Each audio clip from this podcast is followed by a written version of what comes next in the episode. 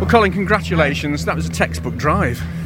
Yeah, thanks, uh, thanks, Steve. You know, it's um, obviously not as easy as, as it probably looked. You know, there's uh, there's a lot to manage with car balance, and again the uncertainty of the soft tire. You know, I didn't know um, how it was going to be the last five laps, but uh, you know, with good pace against against Ash and Dan, and um, you know, trying to just be clever with my hybrid too. That was the thing. Yeah, absolutely. Were you conscious of at the last few laps of whether that soft tire was going to go off? Um, yeah, you know, you get you get a feeling lap by lap. So uh, I knew nothing uh, drastic was, was going to happen. You know, you, you shed a bit of grip every lap, but um, you know, I was I was confident that it would be still quick at the end. Yeah. And given what happened at the back that caused the, the red flag, you brought the car home in one piece. That's a big tick in the box as well. Yeah, that's that's the first thing you got to do. You know, obviously it's um, it's difficult when you know for Stephen and Adam when when you're in the pack. Um, you know, 29 cars or whatever it is on a on Brands Indy is there's not a lot of room. So